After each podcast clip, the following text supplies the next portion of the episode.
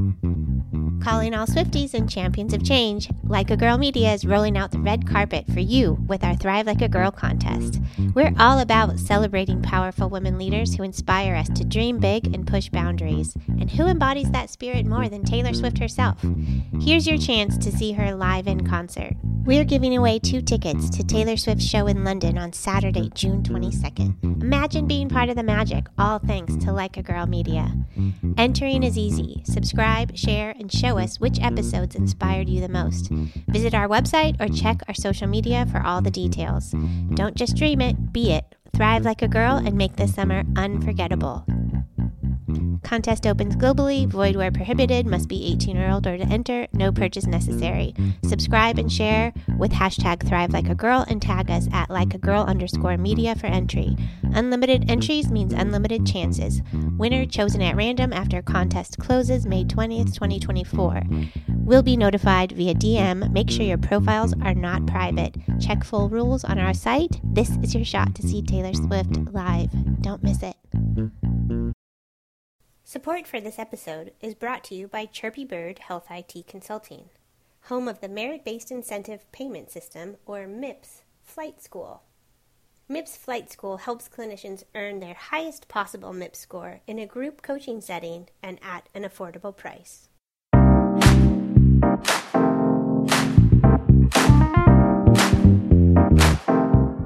Welcome to the Hit Like a Girl podcast, where with each episode we hear from different women experts in the health IT industry. We like to hear about what makes them tick, how they overcome challenges, work they're proud of, advice they would give to other women in health IT, and much more. I'm Joy Rios. And I'm Robin Roberts. Today we're talking with nurse and CEO of Helpsy Health, Sangeeta Agarwal. Her life in India as a young girl desire to push cultural norms, and a robust understanding of healthcare and engineering is really helping her pioneer a holistic approach to patient care using virtual nurses. Let's take a listen. Thank you, Joy. Thank you, Robin. I'm so excited to be on this uh, podcast. This is really cool, um, and I I love your mission of being able to elevate the voice of uh, women in health IT. I think there's such a huge need for it. Thank you. Um, I grew up in a very humble background. My parents were very young when they were put in an arranged marriage and no food at home. Um, and being a girl child uh, is not in your favor. you know, um, our traditional families prefer to have boys. So I mostly ended up sort of growing up on the streets and you know trying to um, trying to survive sort of on my own. Um, at an early early stage in my life. I went to school on my own gave my own name so that i could go to school. Studied by the street lights. You said you're studying under the street lights so you're literally trying to do homework and keep up with education by the light in your town right? Is that what you're describing? Yeah. I try to grow up on this you know like try to look for scraps of food on the street. I, I realized very early on that um, I saw a lot of violence around me and a lot of suffering. And what I started to realize early on is that it, it's more helpful to be a boy than a girl, uh, to be a man, because men are not getting beaten up, but women are so i i somehow tried to like convert myself into a boy when i was like 2 years old or 3 years old. I had no idea. So i chopped off my hair and i would talk to other boys and hang out only with boys but that didn't make me a boy. So then i dug further on. This is like I'm like around two, three, four years old, and I realized it's not because of the boy; it's whoever makes money. And there were only two there were two ways of making money. There was one is either either you were born with it like you had business and you could run the business or you could get education and you would be able to get a job where you could work. So i figured out that for me it's a second option. I don't have a business or have any opportunity to have a business. So i should get education. So then i had to figure out how i would get education and that involved going to school and since i didn't really have anyone rooting for me to go to school i had to figure out how to do that myself and uh, for my birthday gift i asked uh, one of the neighbors that i knew to take me to school so that I could get enrolled in school. And I went there and they said, well, okay, we can give you admission, but we need a name. And I didn't have a name. So they said, come back. And instead, I decided that I'm going to, I'm not leaving until I have this. That's going to be my birthday gift to myself is to get enrolled in school. So I asked that friend or whatever, my dad's friend, to give me a name. And that's how I got my name, Sangeeta and I got enlisted in school. So this is when I was three years old, exactly three years old. Can I can I yeah. stop you for a moment just to ask a couple questions? I, yeah. Am I understanding correctly? And this is something that I don't know. I'm I think it's so far from a culture that I'm used to. You did not have a name when you were born. Your parents didn't name you. No. Wow. yeah, wow. yeah. Um, yeah, I, I didn't have a name. There was no reason for me to have a name until you knew. You know, it's it. wow, it's so interesting because they, you know, they talk about girls being undervalued. You know, like you're saying, like a liability, but not necessarily as worthless as in like you're told explicitly like i feel like sometimes the message here in the US, it's very implicit. It's not something that you're ever told. You just learn through the culture and learn through experiences that uh, potentially like opportunities open up for for men or boys more so than they do for women. But you're never specifically told.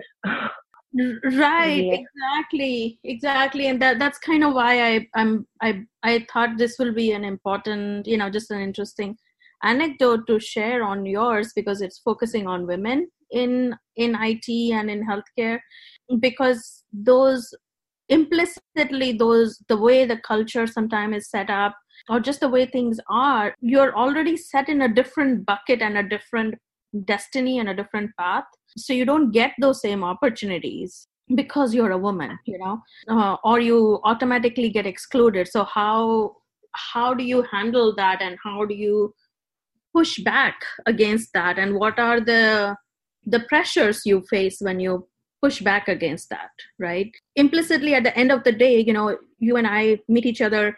We'll do business if we like each other. We feel that sense of trust and that chemistry but if the chemist if the way our cultural norms are the expectation of how a woman is supposed to behave doesn't fit into that norm and she's trying to become a woman leader in some way then does that rub people off a wrong way? And does that create this barrier to opportunities? Yeah it's incredible that even at such a young age and you're telling me it's three years old that you realized that an education was important and the one thing that has come up for me lately is you know education is something that nobody can take away from you Mm-hmm. It is an investment in yourself, and you get to be the beneficiary of your hard work. So to understand that at such a young age is very impressive. As, I mean, I'm I'm just floored by by your experience. yeah, yeah. I think it's what the moment teaches you. You know, I don't. I think somebody else in my shoes may have felt or acted the same way. It's just what happened through my lenses, right? And how that formed my thinking and chemistry. So thank you so much for saying that. But I think it's a lot about the experiences too that that shape where we go. Uh, and I hope that in that next generations don't have the same challenges and i've actively worked towards that with my own journey that after i you know fast forward everything and i became an engineer and i was the first woman in my family to work ever in my community. It changed the path for all other cousins who came after me female cousins because they could say look sangeeta didi like you know our elder sister she went she studied uh, she, she did professional education she's working she's okay. So your fear that i will not be okay is not valid you know so my all my cousins younger cousins after me female cousins they all got to have the opportunity to decide if they wanted to study or work in professional education. So it, it can make a big difference you know? Amazing. I, I i think make a big difference is an understatement. I think in hearing you articulate those challenges and i cannot even begin to imagine i am just floored at the impact that that must have had, not just for you, but like you said, the other people you knew that came behind you, especially in your family. And, you know, at a very high level, and looking to see you're the CEO of Help See Health, you're a very involved nurse, an RN of cancer. Um, mm-hmm. You know, you're the policy advisor to the Moonshot mission, to you're the national chair for the Oncology of Nursing Society. You're an engineer, you're an inventor. You are involved in so many things. Tell us more about that nursing education and what you've done, what you're doing now. Yeah, sure. So, nursing education. So, after I I was in IT uh, and I decided that I'm going to. I had some health issues myself, and I kind of had to find my way back to uh, being able to live the quality of life that I wanted. And to do that, I had to understand both Eastern and Western medicine and be able to leverage the best of both for myself in an evidence based way. And that helped me to find my path back to be able to do what I wanted to do with my life. So I decided at that moment that I'm going to devote my life to helping others have that quality of life that they want uh, and being able to empower them with uh, with actionable hope with the path that can help them. So that's where my journey began in healthcare. So I did both Eastern and Western medicine alongside. So I studied uh, Ayurveda and yoga, went back to studying because my grandfather was a Vaidya. So I did learn Ayurveda growing up. So I went back to studying that and did that at, uh, you know, at a clinical level. Um, so several years of training, three four years of training, and alongside I uh, I ran my own clinic uh, for uh, behavior change, disease management, and managing day to day health. And alongside, I did nursing. So I went back to school. I got my bachelor's in uh, nursing. And I, I realized my interest has been always in in the whole person approach, you know, because uh, the physical, mental, uh, social, and your environment all affect your health outcomes. And that's why I really liked nursing because it focuses on that continuity. So I went into nursing. I did my bachelor's. I worked at Mayo Clinic in oncology, and then I came back to Bay Area. I worked at Stanford again in uh, cancer care, uh, in outpatient cancer care, because I wanted to empower people to be able to have good outcomes and good quality of life at home. And uh, then I started to try and figure out, well, uh, the challenges that we are seeing today and we we struggle with when i'm in my hospital in my clinic are the very same issues that i'm actually having good outcomes and able to support people in my private practice or in holistic practice. So something doesn't match up here. And i think it's about uh, it's about having access to all that education and information behavior change and support uh, that will allow this uh, to happen? Is that really possible? Can you use supportive care for clinical outcomes? Uh, not just i feel better when i do yoga or massage but can it actually have a clinical impact? So with that in mind i started having conversation with some of the the researchers and that led me to working on putting together this manual co-authoring and working on this manual that use the whole health approach a multimodal whole health approach to addressing people's uh, healthcare challenges for breast cancer patients post treatment. So they had a lot of physical, emotional um, side effects and difficulty in being able to go back to the life that they had before and return to work so so that's the population we focused on. We got an nih grant. We worked on the study for several years and we got very good outcomes. So we saw significant improvement in in all aspects of life physical emotional uh, activities of daily living and the sense of uh, self concept so we were invited to apply for the next level grant and i started to wonder at that time well we helped 30 40 people and if we do the next grant that's great.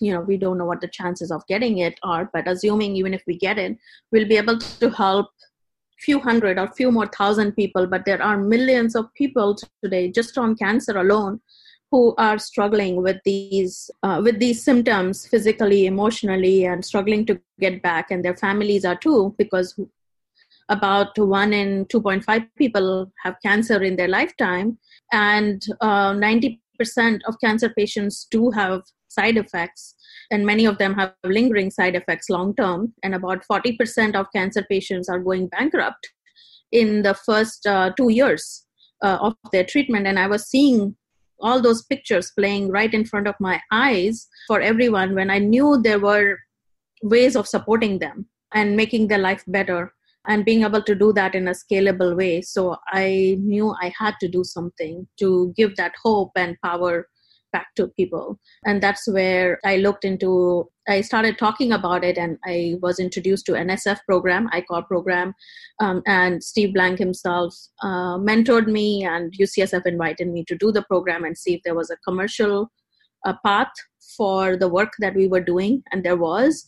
So the UCSF team continued to support me with guidance and, and other resources, and that's where Helpsy was born. So essentially, it incorporates two main things. It's a clinical engine. Uh, it's an engine with a lot of knowledge, and what it does is it automatically creates a whole health care plan, which is based on four pillars: physical, emotional, social, and support services for every or every person that is personalized as much as possible on several factors. And then we have world's first ai nurse artificial intelligence nurse for symptom management and navigation. So this nurse stays throughout with the patient from beginning to end supporting them through the process. So being able to anticipate what they need and educate and support them do some of the real time education for symptoms or or navigation issues that may come up and seeing if a patient's condition is declining if they are reporting that then giving them guidance on how to connect back to the clinician.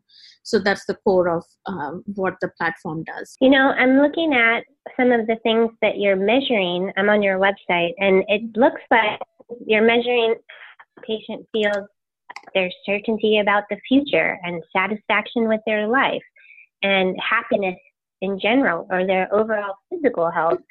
And that kind of crosses over into two things. One, the social determinants of health, which is, you know, basically like the pop up keyword that keeps showing up for folks, but also patient reported outcomes. And so you're really getting information directly from the patients here have you been able to connect the dots? I'm, I'm coming selfishly from our MIPS MACRA value based care conversation, but really thinking about like, hey, how does it fit? Because what you're doing is trying to provide value to the patient, very much so. Have, have you thought about how it fits into value based care? Oh, it totally fits into value-based care. I mean, that's that's our whole business model is is value-based is based on value-based care because um, when we actually started started doing this, uh, you know, Joy, I did not know about the financial impact of the solution. I just i wanted to help people. I wanted to address those challenges. And i could see based on the data that there was clinical impact to the work that we were doing. And it was clear to me as you know i was saying earlier in uh, in my in the introduction that based on my own life i could see that if you don't have food to eat how can you tell somebody to eat higher quality food if you don't have transportation you're not obviously going to have a 100% failure in compliance to go to your appointment. So the social determinant of health are the prerequisites in my mind uh, for being able to access care or to be able to um, have good outcomes in, in care. So that's why the social determinants are deeply tied into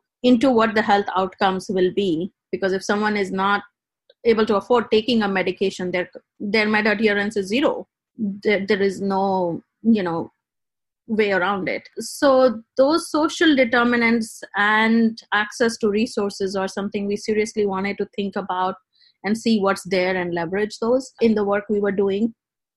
And then uh, for symptoms patient reported outcomes that's where we are looking under the surface on what are really the issues that are happening day to day uh, what are the patient reported outcomes, the symptoms that people are struggling with, and how do we empower them to manage that on their own or to let them know that they need escalated care. And when we started doing more and more studies in this area and we started to to deploy it at centers that's when we actually found out that this is helping to reduce treatment disruptions and it's significantly helping to reduce those emergency department visits urgent care and hence uh, it's improving cost savings uh, by several thousand dollars per cancer patient and that's why it fits very well into value based care. So our business model is completely based on that. We focus on improving performance revenue sharing.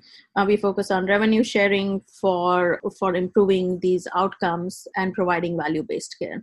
So that's why we work with uh, insurance companies. We work with with providers uh, that are focused on value based care to help them with being able to achieve these goals at scale. Users of your app who is the who's the ideal client? Is it something that's for is it something for everybody, or do they necessarily need like um, a diagnosis of breast cancer, and that's your target audience? Yeah, so we have two types of users. So where we are focusing on is on um, critical illness, complex diseases uh, like cancer, because it's a sudden change in a patient's life, and family's life.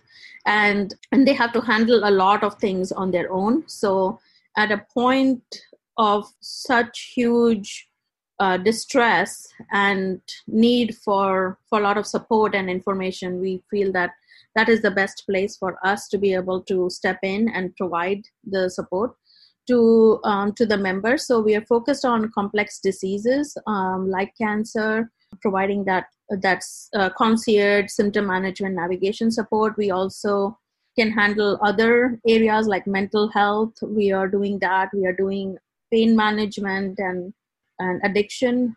We are doing multi chronic disease patients. So those are some of the main things that we are able to do. We also have some aging related uh, disorders and and surgery like transplant and surgery so those are some of the types of patients that we uh, we can handle. Our primary focus has been on cancer, but we are working with these other population set. And the symptom clusters, we find a lot of people with those individual symptom clusters sometimes will use it. Like if they have pain or they have anxiety or they have sleep problem, they they like to use the solution. So that that's the that's the end user of the solution in terms of who buys the solution from us, it's uh, typically uh, insurance companies and it's um, uh, it's value based care providers. Uh, as well as pharma has recently also started to work with us because um, they are seeing a huge value both in the commercial in being able to support the patients during while they're taking some of the the treatments as well as in clinical trials, because again, we are making a very significant impact there in supporting the patient and helping them to stay on the clinical trials. So for these, we have some um, some work going on, partnerships in progress. That's what I was going to say. It looks like the research studies you guys have that basically, uh, from a holistic perspective, overall, people are seeing improvements in pain, quality of life, and just being able to better manage something because cancer treatment, let's face it, is really rough on the human body.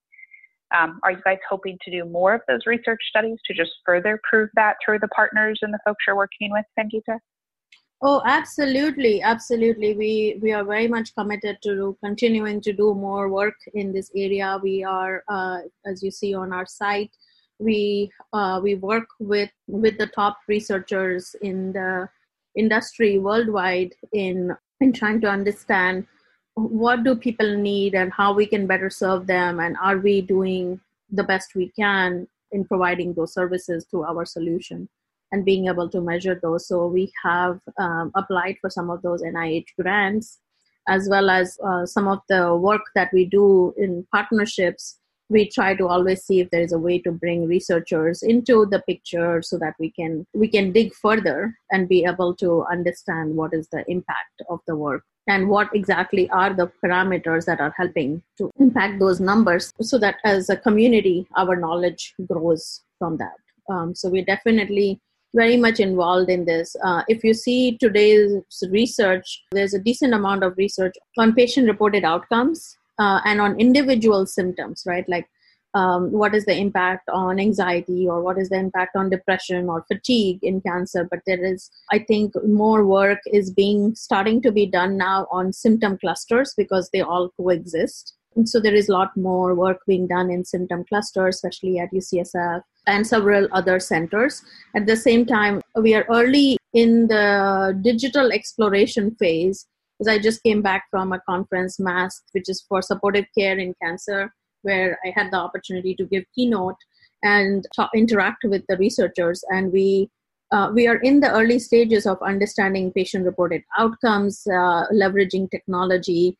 I think there is a lot of hype but there is also a lot of hope. And somewhere in the middle is the reality of what platforms and technologies can do. So researchers are now working on trying to understand these technologies and tools and see are they doing what they're supposed to be doing? Can we improve the tools with this knowledge that we have so that it can provide better care? So it's starting to be looked at from those clinical perspective from product usability perspective just in the overall industry. And i think where we need to start going more and some of the early research is starting to happen in this area is on the impact on finances as well as on the longev- longevity of the patient so do these impact the life of the patient. And Ethan, Ethan Basch has done some work in this area, which has been groundbreaking and set the um, has been the trailblazer on that. And I know there's a lot more work now starting to happen in those areas. And we we are in, involved in this, and we try to figure out ways that we can contribute to research and to the growth of the community in that regard. So, what is the impact on the on the lifetime of the patient um, if we can keep them engaged long term uh, as well as what is the impact on the finances? Does it impact claims data? Does it impact return to work data things like that? Well i have to say i think Helpsy Health is striking the balance between the hype and the reality because you're using the technology you're using the app the artificial intelligence through the SAM nurse you're using the technology and the platforms which i think you kind of people talk about as the hype but the mission to be holistic, to meet the patient where they are on the things that worry them day in and day out in treatment, post treatment, as a result of being impacted by cancer, is the reality of the mission that you're trying to fulfill in supporting these patients. And I think the thing that strikes me, Sangeeta, is you're not out there kind of playing for the money, if you will. You're playing for the win in that mission with your patients to impact their lives.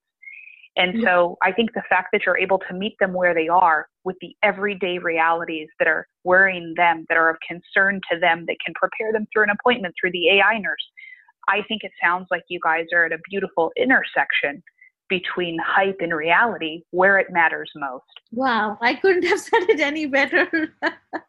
this is uh you you said it so so beautifully. Yeah, that's that's technology is a tool it's an enabler and it needs to be used right like a knife right it can help you to to cut fruits and vegetables and make your life so much easier but you could use that same tool to hurt someone uh, if it's not used correctly so to me technology is the tool and it is our responsibility as innovators as people with clinical background as patients whatever whatever hat we want to put on that we leverage technology, we bake technology with the in the right way um, so that it serves humanity instead of hurting humanity. And secondly, from I think a hype perspective, it's important to know what technology can do today, what is the maturity of the technology, and present accordingly. Because as much as it sounds exciting to think about a future where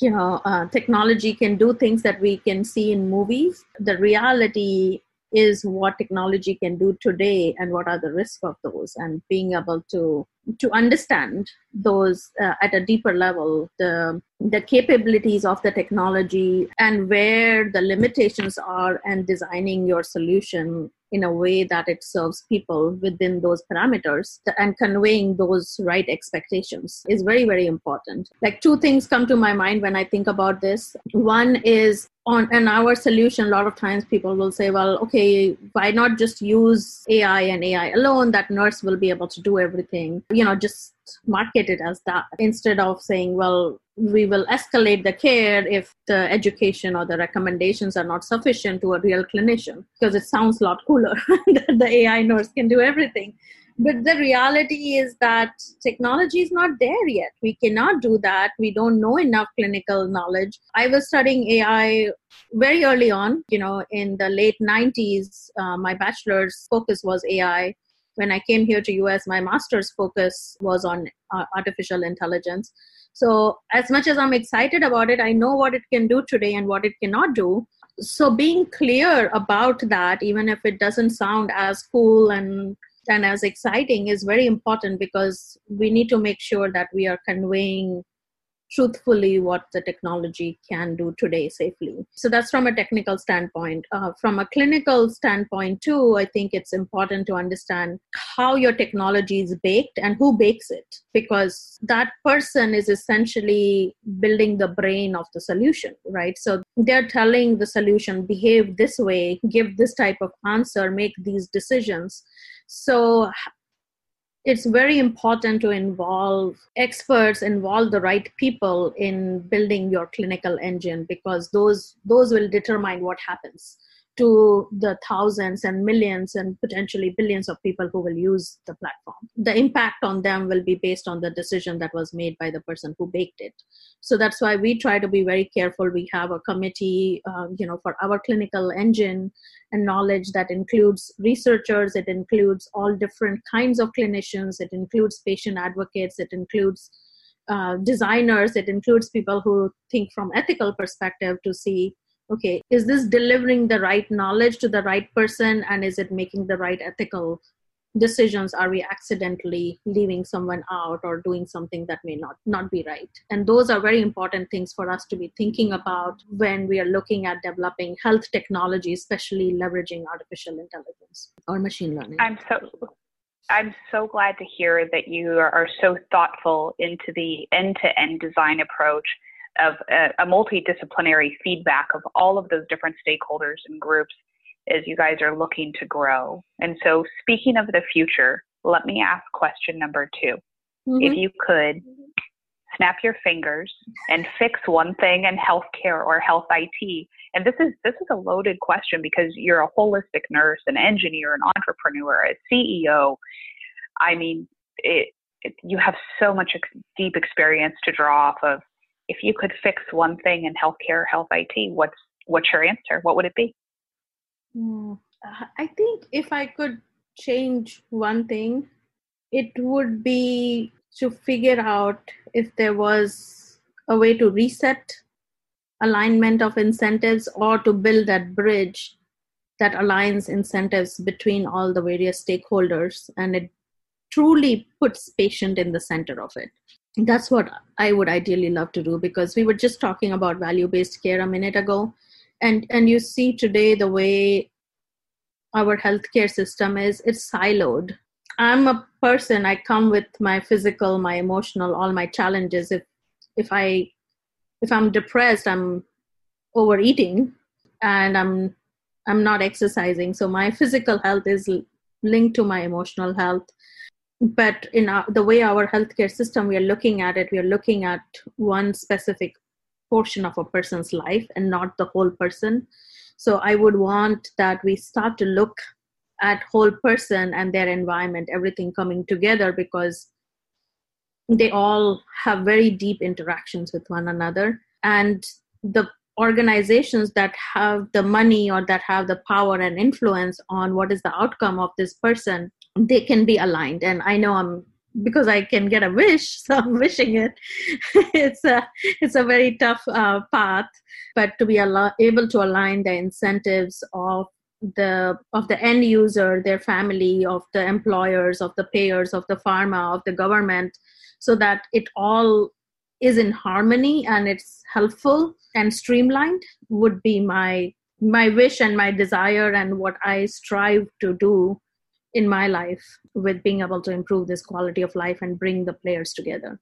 So that would be my wish. I think things are starting to move in that direction which is very very exciting because i think we're starting to recognize that. We're starting to recognize that we can't operate as silos when we don't talk to one another and don't understand each other's incentives and create a win-win. In the long term it does come back you know boomerang back and hurt us. So we are starting to see that payer pharma partnerships forming. We are starting to see provider payer partnerships forming. Moving towards value based care, we are starting to see more of the voice of patient being included in every aspect of healthcare. I think we are in the early stages of it, so i hope that we continue to have more leaders and more focus on this so that it is aligned in a way that it, it does improve everyone's it does bring everyone together with the goal of empowering an individual to be able to live their life to the fullest as they are as a whole person. Well i think that is a beautiful sentiment. And as far as wishes go they should be ambitious. Like that sounds fantastic. That's that that's kudos to you on your wish. Uh, we'll all try to work towards that. Yeah. Transitioning to our final question.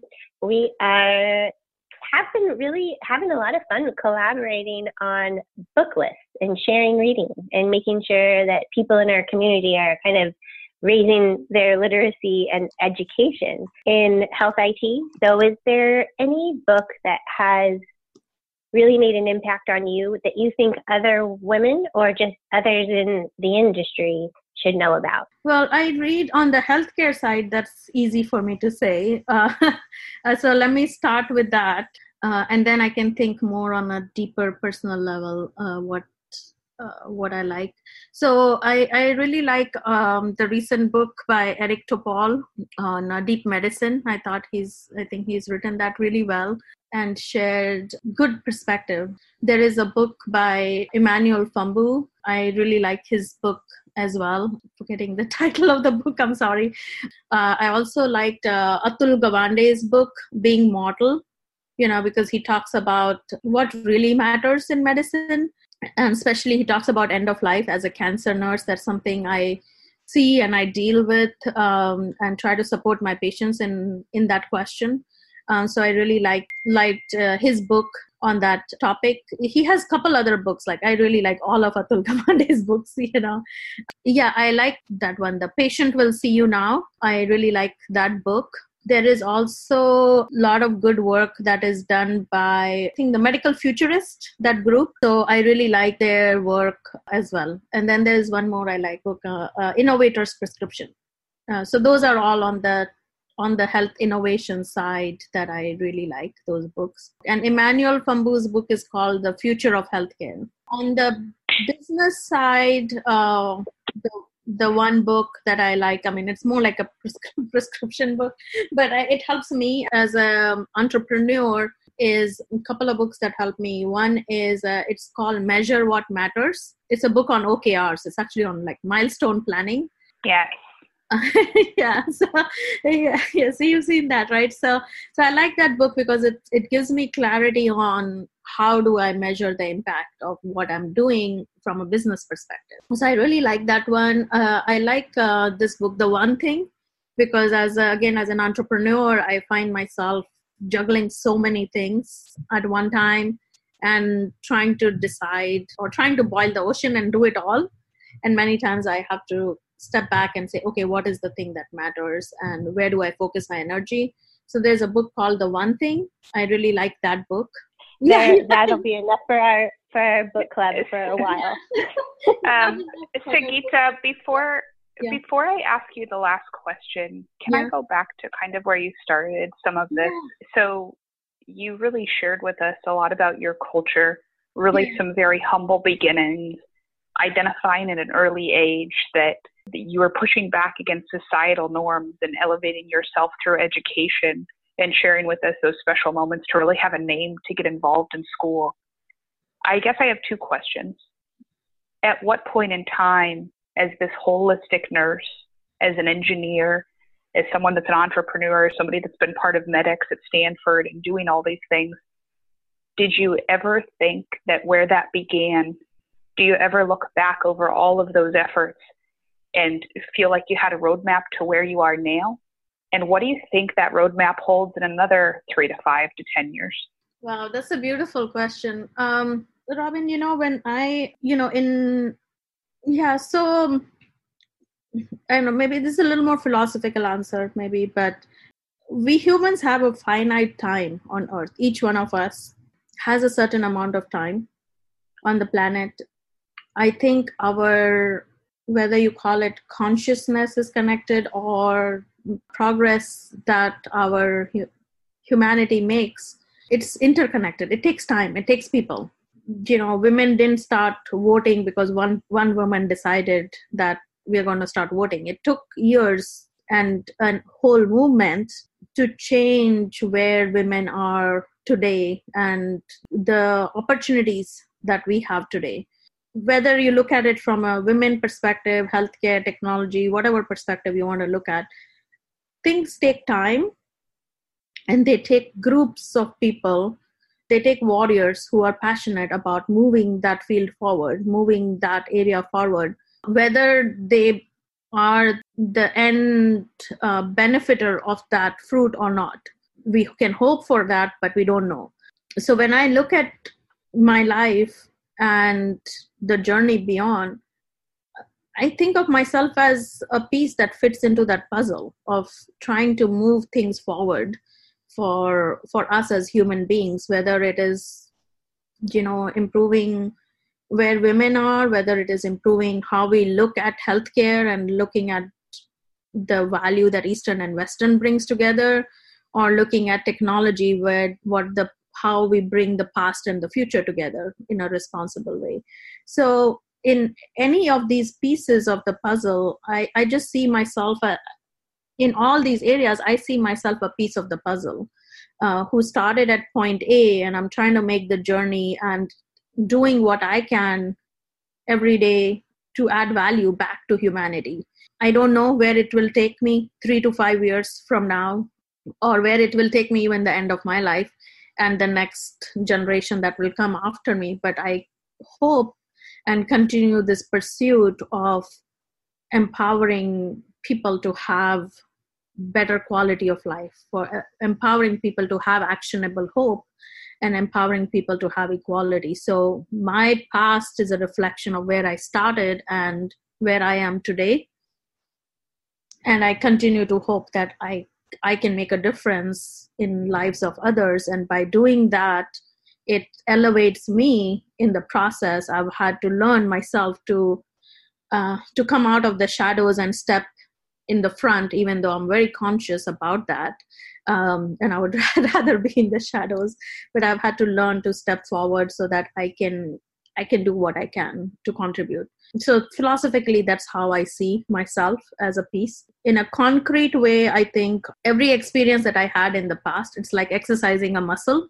You know, if I don't run for for a couple of months, I find myself I'm really unfit and I can't do a 5K. It's the same way. I was all the experiences I had at an early age they exercised my tenacity muscle and they exercised my resilience and emotional strength and being scrappy and entrepreneurial you know at a very early age to try and figure out this is the situation now. What do i do about it? What can i you know how do i handle the cards that i'm dealt with and how do i handle failure? How do i handle unfair situation and still continue a path forward? How do i take risk and you know hope for the moon but land on the roof? Uh, so those were things that i learned at a very early age and that helped to build me to what i am today. Where i see going from here 3 to 5 years from now i think somehow when you turn 40 i don't, I don't know if this applies to other people but i just got more comfortable with myself you know like okay this is who i am this is my life and i can step into it and own it so what I hope to do in the next three to five years is two things. One is from from a professional perspective, developing solutions that empower people to have good quality of life, to bring uh, research and information to them at their fingertips with usable solutions. And then on a personal level, where I want to go is I want to be I want to move the conversation forward and opportunities, more opportunities for women and the role of women um, and shed more light on some of the challenges that we face or the barriers that we face, and then working actively with other people to either raise awareness of those issues or to work on improving those situations uh, in a much more deeper way than I have so far. So that's my my goal. Geeta, I can't tell you how big my smile is over here. and I think the same is true for Robin. Like we are just both really really happy to get to know you and be impressed by everything that you're up to and how far you've come. So, if people want to find you, where would they look? If, do you have social media accounts that people can hop onto your journey and what's your website and all of that good stuff?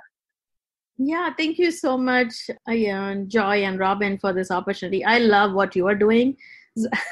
I've been, like I was saying from early age, I've been trying to be a boy just so I could I could do the things that I should have been able to do and raise awareness of that, you know, to be a techie, to be a healthcare, to be a leader. And the work that you are doing with raising awareness about it and raising voices of women like me, I'm so grateful for that. And thank you so much for, you know, um, for asking about how people can find me. So people can find our company on Help Helpsy Health, H E L P S Y H-E-A-L-T-H dot com, dot com. We also have presence on all the social media channels, uh, LinkedIn, Facebook, Twitter, so they can find information about the company there. They can also find me on Twitter on San Helpsy. That's my handle. S A N H H E L P S Y or they can find me on linkedin or facebook. Very active on social media. So i try to share what i learn and elevate um, or share what i've learned from other people and be part of this community. So i would love to get to know know your audience and interact with them and hear from them about their story their journey their passion what they're doing what they want to do um, so that together we all continue to build better future well, this has been really helpful. And it's one of the ways I love. One thing, that, thank you for your compliments about what we're doing here. Really appreciate it. A lot of what I see is that we're connecting people and helping people understand who's out there, what work are they doing, and how can they collaborate and support each other. And so happy to have you to be part of this com- this growing community. This is great. Thank you so much. Yeah, anyone who's doing work in quality of life for people in healthcare. I'm very, very interested in talking to them. Anyone who's doing work in cancer, of course, I'm interested in talking to them. Women who are working together to raise the voice of women leaders, I'm very interested in that. And I'm very, and especially, I'm very much interested in in raising the voice of women of color. But I think women of color face different challenges even today and there are not a lot of role models in that area. So i hope to meet more people who are in this space and have a community and and continue to build more leaders in uh, women of color. Mm, wonderful. I, me too. Yeah, awesome. this is great. Um, would you tell me a little bit about your journey like how how you came about doing this and what what motivates you? Yeah this is so this is joy. Um i you know i've been a champion of women. When i think about my life i recently turned 40 as well and sort of have this like okay well what really matters? And what do i what do i want to do? What is my you know vision for my life and you know, even when I was graduating from college, I had an English degree here in San Diego and ended up working for a women's surfing magazine. Hmm. And so you see, like even this is probably back in the early, 20 years ago, back in the early 2000s, and it allowed me some insight because I used to work in this publishing building that had the men's they had a men's surfing magazine, they had a mm-hmm. men's bodyboarding magazine, and then we were in the corner and had our women's. And everything, you could just see the disparity of what was funded, what had sponsors, what was, you know, there was a culture of support kind of embedded in the, the men's, but for us, mm-hmm. it was a struggle the whole time. And I think I've just kind of carried that mission with me through everything that I've done of just like trying to support the women in my life, whether I know them or not. And last year in particular, and I was working, we didn't have this or this company where Robin and I were still working together, but we were working for another organization. I had gone to a healthcare conference and lo and behold, I've actually found out later that this conference was organized by women But mm-hmm. what really, it was kind of like the last straw on my back uh, when I went to um, a session about learning about women's health. And it was uh-huh. all around women's health. And up on the stage were four men, four men talking about women. And I was like, this is ridiculous. This, how can they come from a place of authority to talk about women's health and what we're go, what we go through on and it wasn't that they had bad intentions or anything. They're not bad people. It's just not representative. That's all, mm-hmm. like bottom line. And mm-hmm. so I kind of just decided, all right, time to get in the arena. And I'm here I am waiting for somebody else to do it. And I was like, Robin, I got this idea. We're doing it. How do you feel? And mm-hmm. I don't know. and we kind of jumped in we jumped in last August around the same time that we had a shift in our career and just decided like, okay, well, this is going to be part of it. And so we have our, we have a consulting firm that has, you know, that's where we make our money. But to be honest, for me, this podcast, which isn't something that we do for money, it's something that we do because of it feels good. It's sort of a passion project. Like it, it really feel like that's the part of my growing career that fulfills me of like being able to amplify these people and shine a light on them and say, look at look at her, she's amazing, and you should know her and make your connections. And so it hasn't quite been a year, but it has certainly been an interesting journey. And Robin, I'll let you chime in so I won't hog anymore. no, I just um, you know, in helping on the policy stuff, I don't love the policies that the US health system has. Like you said, like it should be centered around the patients and their outcomes and what's going on and recognition of patient specific goals and what they want, right? Because what quality of life is for one patient doesn't mean it is for another. And so I, I started helping the health policy stuff so that physicians could just, I could help them do it easily and efficiently and make money so that they could stay in business and be autonomous and independent instead of helping, you know, the C-suite grow richer. And just because I believe healthcare at the end of the day is between a physician and a patient, period. Mm-hmm. Um, right. And that every patient's journey is unique. And uh, Joy's been really supportive. Our youngest son had a rare disease um, mm-hmm. for about two and a half years, and uh, he passed last September. So I think at the mm-hmm. point that we had been working together for so long and had seen her write the book, it really, be, by the time I'm 40 here this year, kind of to Joy's point, I'm sitting there just realizing how small my piece of the puzzle is in healthcare, even though I know a lot of different arenas. Mm-hmm. And so we're always so humbled to meet people and hear about their experiences, their the areas they've gotten involved in, in their pieces of the puzzle. You know, and hearing you talk about AI and the stuff you do, that's still pretty foreign to us. And so it's just it's just been such a whirlwind, but it has just been so lovely to meet these women that are doing all of this amazing work.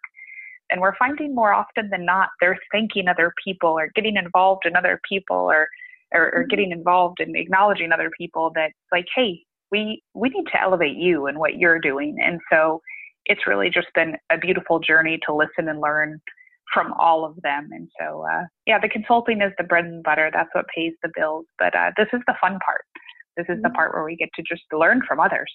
Yeah, this is this is so amazing. I mean, wow, wow. Both your journey is so inspiring, and to to step in and say, okay, instead of waiting for someone else to do it, I see the need and I'm going to make it happen. You know, I'm going to figure out along the way how to make it happen, but this needs to be well, different. I, I'm not yeah, waiting. I think it's so cool. I'm not waiting anymore. and it's, you know, Brene Brown talks about it in yeah. her talks of just like getting in the arena. And I think that there's been a real shift with women in general over the last three years of just like, especially after the last, last election, of just like, okay, no more sitting on the sidelines. If we want to really, you know, have influence in what our future is, then we need to be at the table and right. Yeah. Yeah, so true. So, the, so true. yeah, we have to be at the table. Otherwise, we don't know if the table will get taken away or it will move further. exactly. Yeah, exactly. Exactly. I love what you're doing. Thank you so much for this opportunity. And uh, what is the best way to keep in touch with you and to follow you and your work because I'm sure Ah. you're be doing a lot of great things. So, Well, we're on. Yep, we're we're on Twitter. We're at Hit Like a Girl Pod, and you can both follow me and Robin individually. Mhm. Um, we also have a LinkedIn group that we are. We have a LinkedIn um, for Hit Like a Girl, and we're starting to think about. Well, we've collaborated on the book. There's a book. There's an online book club that we do based on the books that other women have recommended. And so every Tuesday, we've collaborated with a couple other ladies who you might be interested in knowing. They it's under the hashtag HT Reads, so Health Tech Reads, and it's Tuesday nights at um, 9:30 Eastern. It's one hour where we talk about the, a book that somebody has recommended. It's just a virtual book club. So if you're interested in I don't know how much you do Twitter chatting, but that is that's something that we've been doing. And thank you for listening to the Hit Like a Girl podcast. If you want to know more about us or this guest, check out our website at hitlikeagirlpod.com. While you're at it, if you found value in this episode, we'd appreciate a ratings on iTunes. Or simply tell a friend. You can also connect with us on Twitter or Instagram at the handle Hit Like a Girl Pod. Thanks again. See you soon.